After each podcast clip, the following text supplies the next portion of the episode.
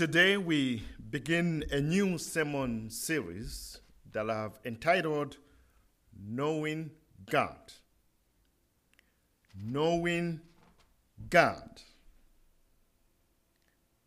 This series will take us through a journey of intentionality in seeking to know God's character more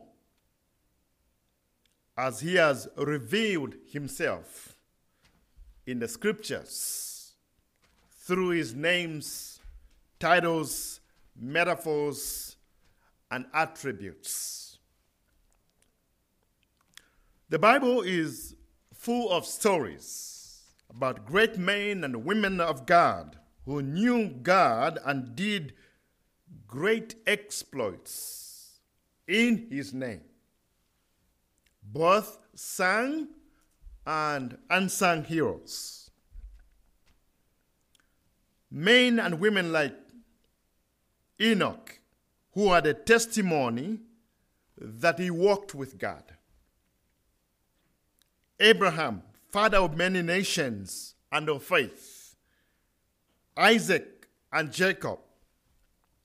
Joseph, Moses, Joshua, Rahab, Jochebed, Ruth, Gideon, Daniel, Barak, Samson, and Jethro, David, Samuel, and the prophets, to mention a few. Jeremiah, the weeping prophet,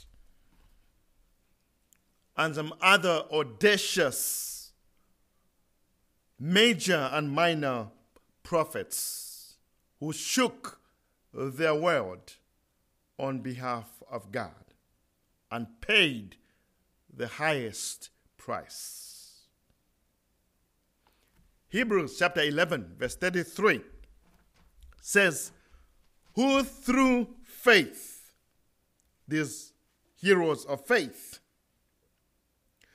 conquered kingdoms, administered justice, and gained what was promised by God, who shut the mouths of lions, quenched the fury of the flames, and escaped the edge of the sword, whose weakness was turned to strength, and who became powerful in battle and routed foreign armies.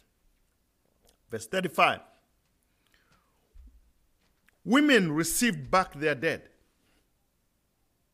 raised to life again.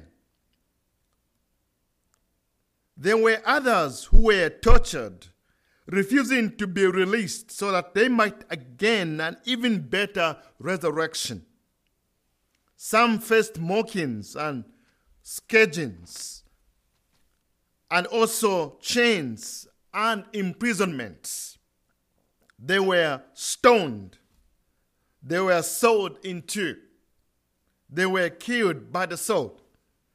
They went about in sheepskins and goatskins, destitute, persecuted, and ill-treated. That is the testimony, the illustration of a people that knew their God. Now, the question for you is, would you like to know God personally? Would you like to know God personally in this new year, 2022? Like the heroes and heroines of faith, when we know God personally, we will do exploits. We will do greater works, Jesus said, for the glory of God. Not to make a name for yourself, but for the glory of God. Not to become famous, but for the glory of God.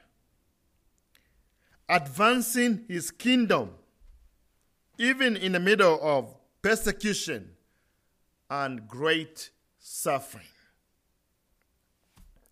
Romans chapter 8, verse 18 affirms, our present suffering cannot be compared to the glory that shall be revealed in us.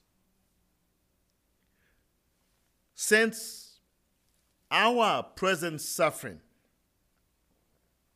or whatever we are going to suffer in the future, cannot be compared to the glory that shall be revealed in us. Because as Romans chapter 8, verse 14 says, together with Christ, we are heirs of God's glory. Together with Christ, we are heirs of God's glory. But if we are to share in his glory, we must also share in his suffering.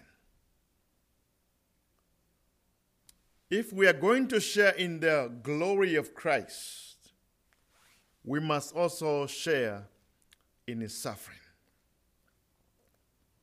But the question this morning is, what does it mean to know God?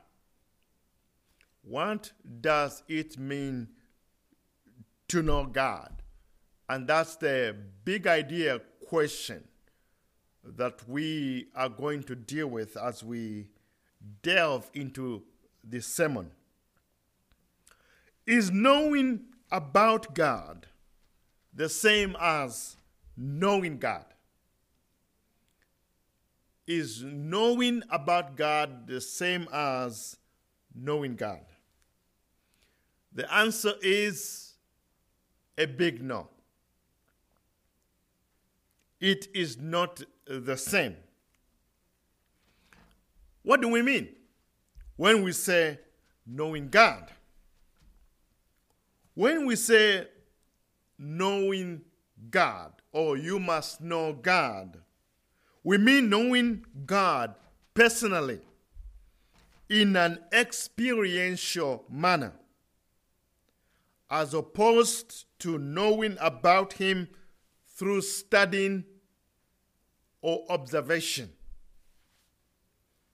I'll say that again.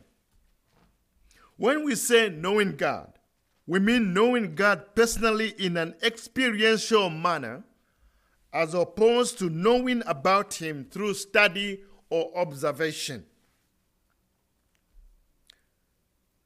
Let me illustrate this. It's like knowing the premier of our better, for example, by reading and studying his biography, resume, CV, or political speeches. But that doesn't mean you know him,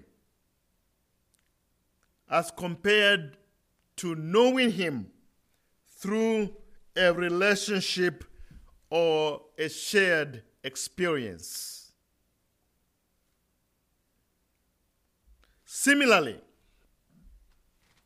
knowing God goes beyond our efforts to read or hear about him from Scripture or listen to a sermon.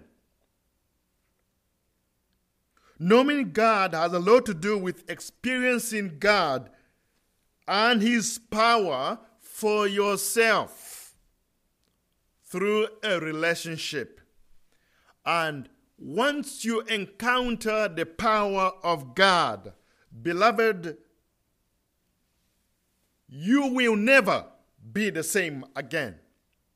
Your life will be transformed. You will be on fire for God with his passion, because you know that you know that you know that God is God.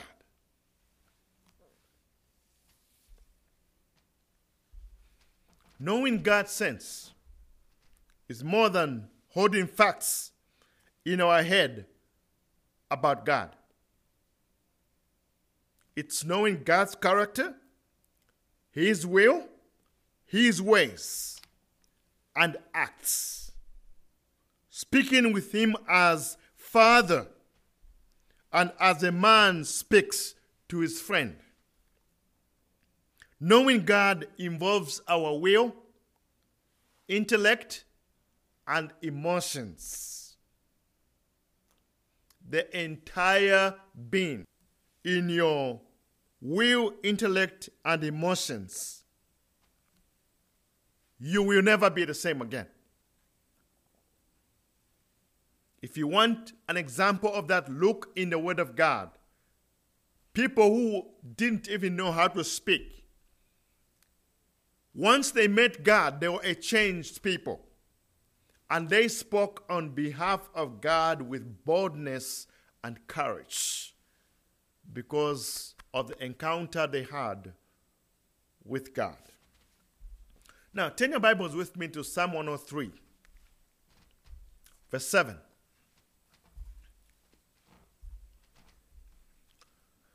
The Bible there says, He, God, made known his ways unto Moses, his acts unto the children of Israel. Since, through what Christ has done for us, we can now know both the ways of God and the acts of God. We can know about God, but we can also know God as a personal experience. I hope and trust that by the end of this series, we would grow in knowing God more than we do today. Now, some people like agnostics believe that God is unknowable. But it is very possible to know God as he has revealed himself in nature, scripture, and in these last days through his Son, Jesus Christ, who said, and this is life eternal, that they may know you, the only true God, and Jesus Christ, whom you have sent. So if Jesus Christ said it, it is done. We can know God beyond just the acts of God. We can actually know the ways of God. We can understand who God is as he has revealed himself to us. As one commentator ably asserts, it is imperative to understand that man on his own is incapable of truly knowing God because of his sinfulness. The scriptures reveal to us that we are all sinful. Romans chapter 3. And that we fall short of the standard of holiness required for us to commune with God or to know him. We are also taught that the consequences of our sin is death in Romans chapter 6 verse 23. And that we will perish eternally without God, unless we accept and receive the promise of Jesus' sacrifice on the cross and believe in him as Lord and Savior. We cannot know God, and we shall perish in our sin. So to truly know God, we must first believe, repent, and receive Jesus Christ into our lives as our Lord and Savior. For God so loved the world that he gave his only begotten Son, that whosoever believes in him should not perish but have eternal life. If you confess the Lord Jesus Christ and believe in your heart that God raised him from the dead, you will be saved. For with your heart you believe With your mouth you confess that which you believe. So our text this morning, which we also serve as our annual theme scripture for 2022, the year of knowing God, is Daniel chapter 11, verse 32 to 35. Daniel chapter 11, 32 to 35. So if you have your Bibles, please turn with me to Daniel chapter 11, 32 to 35. And once you find it, please rise to your feet in honor of the reading of God's word.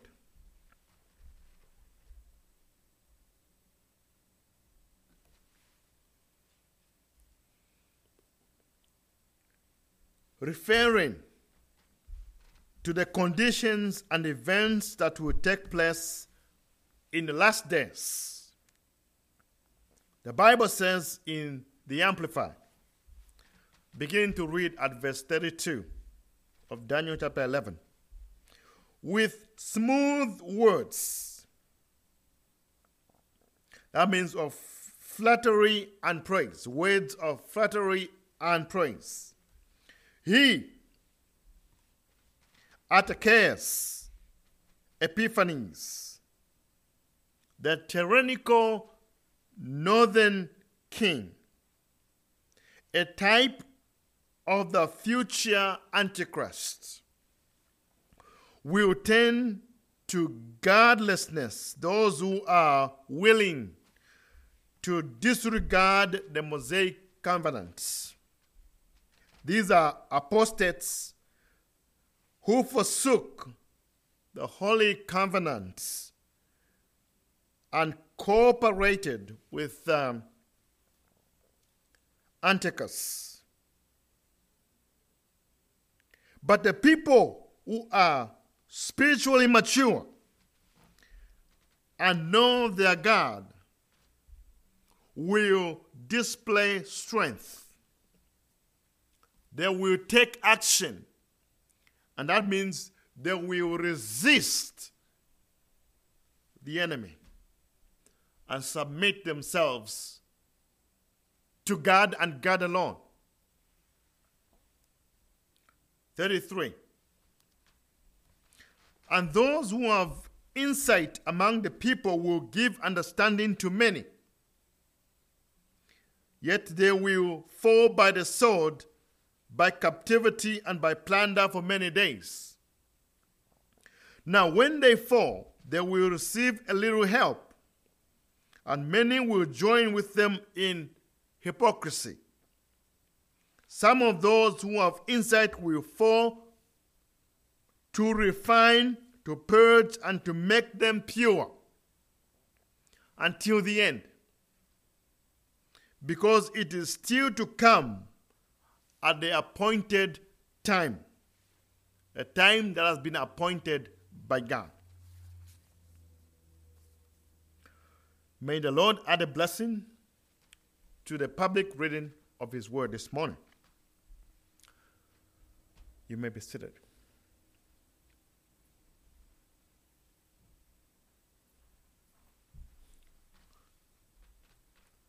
In our text, Daniel records the vicious attacks of Antiochus Epiphanes, who was a wicked ruler, in his futile attempt to crush the Jews and wipe Israel off the face of the earth.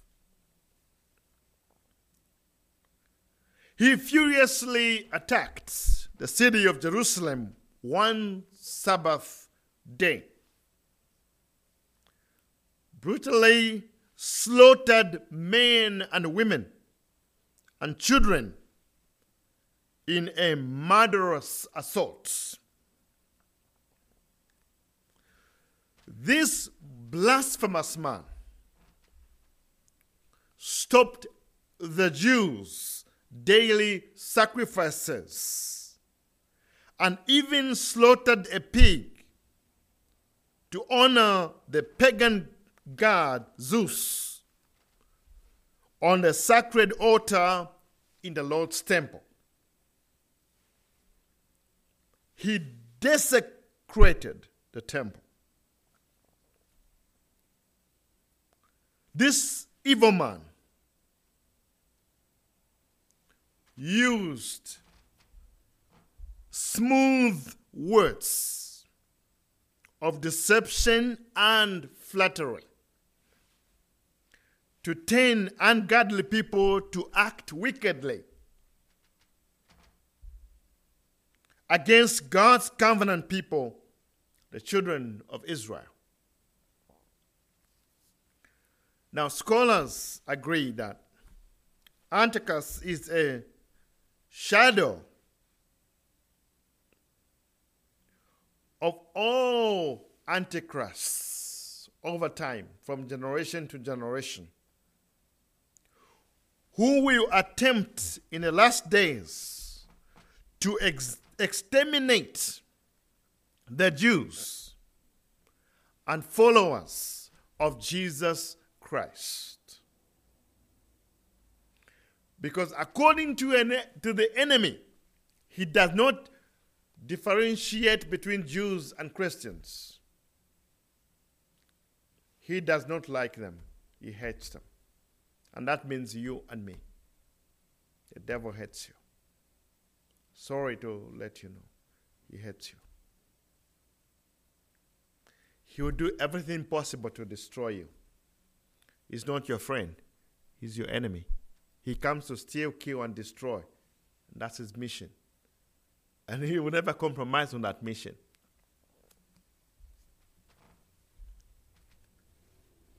In Matthew 24,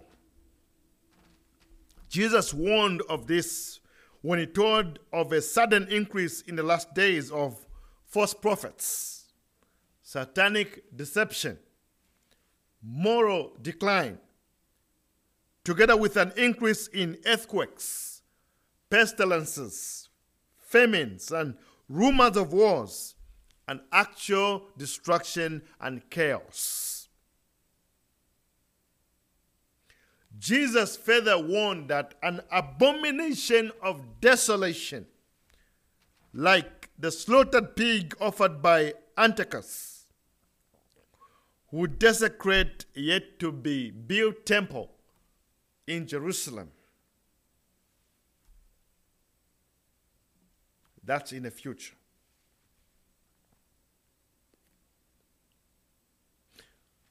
The flatteries mentioned in verse 32 are eschatological in nature, because these are words that will be spoken by the Antichrist. He will be a great speaker, saints, and many will be deceived by him. The people of the world are going to think that finally a gifted and able political leader has come to save us.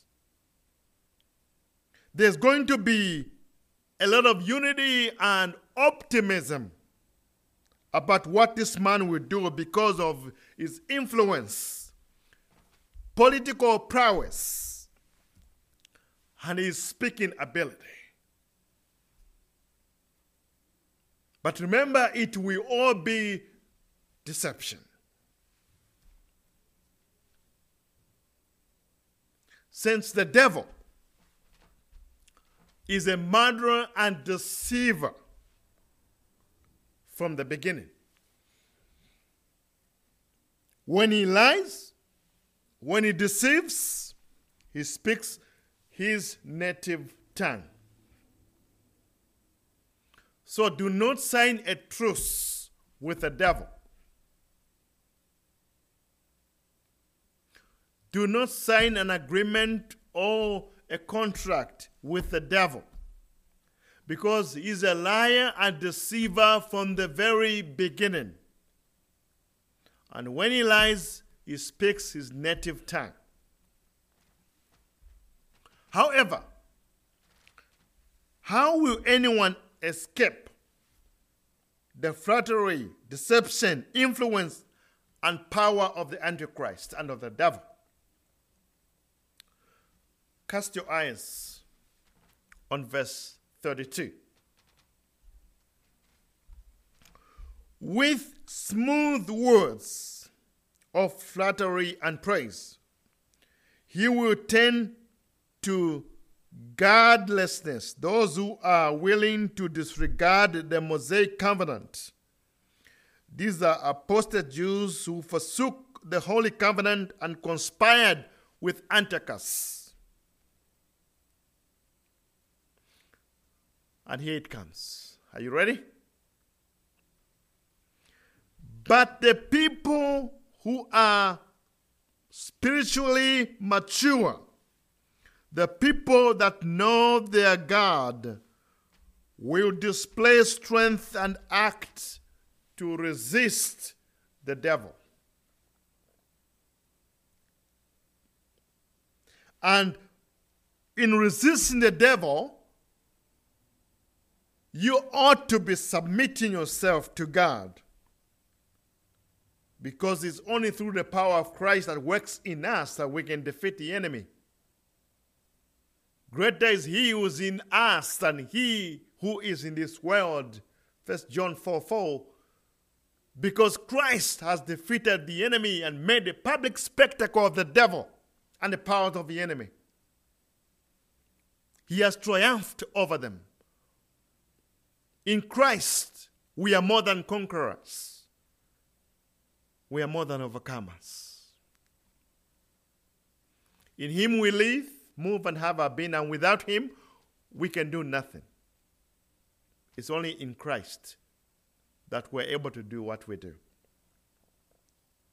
So we ought to know God like the children of Issachar in 1 Chronicles chapter 12, verse 32.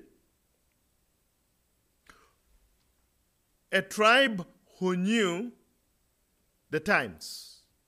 They understood the times because they gave Israel direction to what needs to be done. We ought to be like that because we know our God. We know his acts, his ways, and how God moves, his timing. We understand that by the Spirit who dwells in us. Now, notice that those who are corrupted by the Antichrist do wickedly against the covenant. They infiltrate and turn in those who were faithful and standing on their faith to the authorities. In other words, they betrayed them. And this is going to happen in the last days too. Neighbors will rise against neighbors to report neighbor to the authorities because of their faith. Remember. And because of this kind of persecution, many people will abandon their faith. They will have nothing to do with God. There will be a great falling away from the faith because we will be squeezed so severely. Our text continues to say, the remnant will teach many, but they will face great persecution and rejection by society as they teach and preach. Your message will be outlawed. It will be called hate speech. And if you insist on it, you will be imprisoned. You will be persecuted for your faith. Now, some of you are saying that that will not happen. But trust me, things can change in a twinkling of an eye, just like that.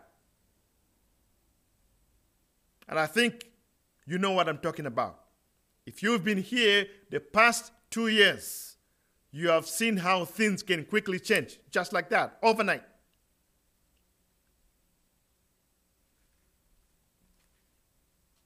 Now, these people in the last days, their human rights will be taken away. Their religious liberty will be taken away. Freedom of conscience and of choice will be stripped away. The persecution that will follow will be severe. A time of trouble, such as never been before, will ensue. This refers to both the tribulation and the great tribulation prior to the second coming of Jesus. The Antichrist will cause the people, small and great, to worship the beast by receiving the number of the beast on their foreheads or hands. There will be great suffering for those who refuse to worship the beast, as they will not be allowed to buy or sell. They will be subjected to poverty, as they will be cut off from the economy and will not be allowed to work. They will be labeled the problem of society and subjected to untold suffering. It will be difficult, saints, to cling to your faith and refuse to worship the beast.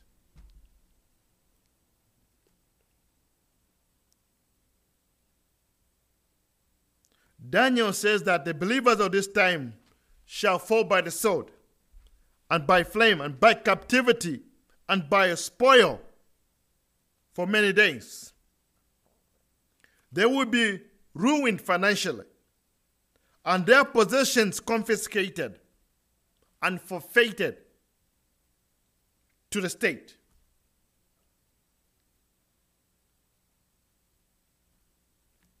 Unless God shortens the tribulation period, there will be no survivors.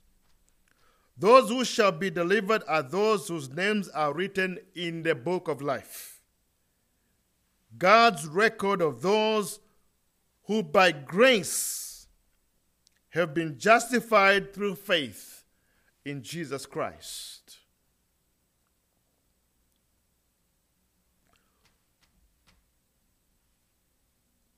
Revelation chapter 13, verse 8, and then 16 and 17 says, during the great tribulation, all inhabitants of the earth will be forced to worship the beast, all whose names have not been written in the Lamb's book of life, the Lamb who was slain from the creation of the world.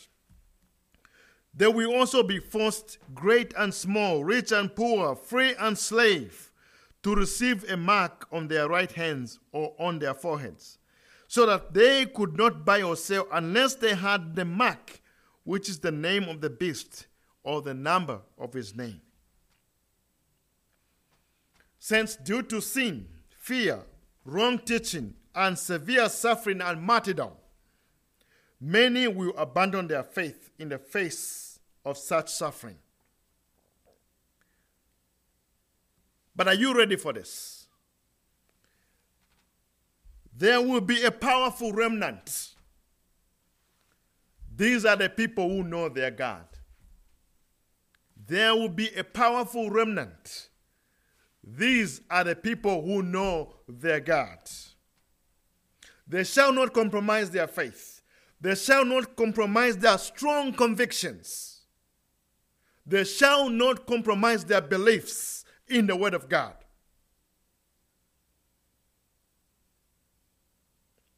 They shall stand strong and resist the devil in the name of Jesus. They will display strength in resisting the Antichrist, and they will act for the Lord. As a believing remnant, they will be strong in the Lord and do exploits for God.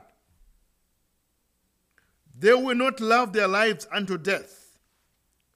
They shall overcome the enemy by the word of their testimony and by the blood of a lamb not by might, nor by power, but by the Spirit of God.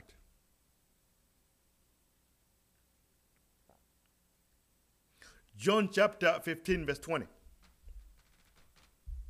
The servant is not greater than his Lord. If they have persecuted me, they will also persecute you. If they have kept my saying, they will keep yours also. And John chapter 16, 33 says, in this world you will suffer tribulation, but be of good cheer. I have overcome the world, and this is Jesus. But the question is, why does God allow such sufferings for his children? Sometimes it is simply God's will that we suffer. It's a mystery. But Daniel chapter 11, verse 35 tells us why. To try them and to purge and to make them white, even to the time of the end. God will purify our lives, will purge our lives, and will make our resolve even stronger. Persecution, severe persecution, will only embolden us and cause us to stand for God no matter what, because it draws us closer and closer to God. Remember, since we're not in this by ourselves, we are with God. We know God. God is living in us. So we're not just like any other human being. At this time, the power of God is so evident in us. So in closing, 2 Peter chapter 4, verse 13 to 14 says, but rejoice inasmuch as you participate in the sufferings of Christ, so that you may be overjoyed when his glory is revealed. If you are insulted because of the name of Christ, you are blessed. For the Spirit of glory and of God rests on you. Let's pray.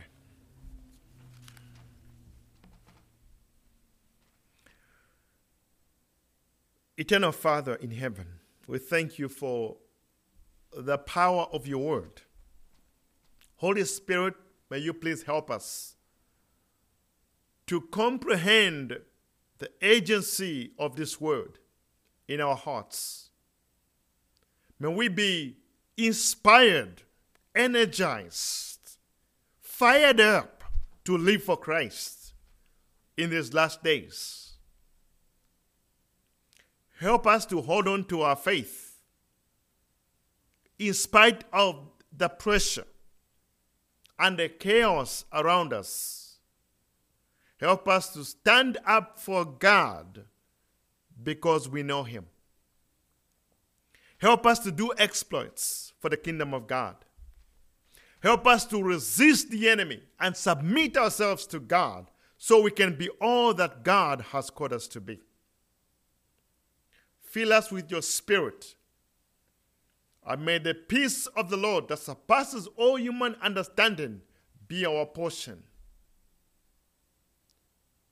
We continue to commit 2022 in your hands, that this indeed for this church will be a year of knowing God. And because we know God, we shall do exploits for the kingdom of God. May you now dismiss us with your everlasting blessings, because we ask it in the mighty name of Jesus. And somebody in the house said amen.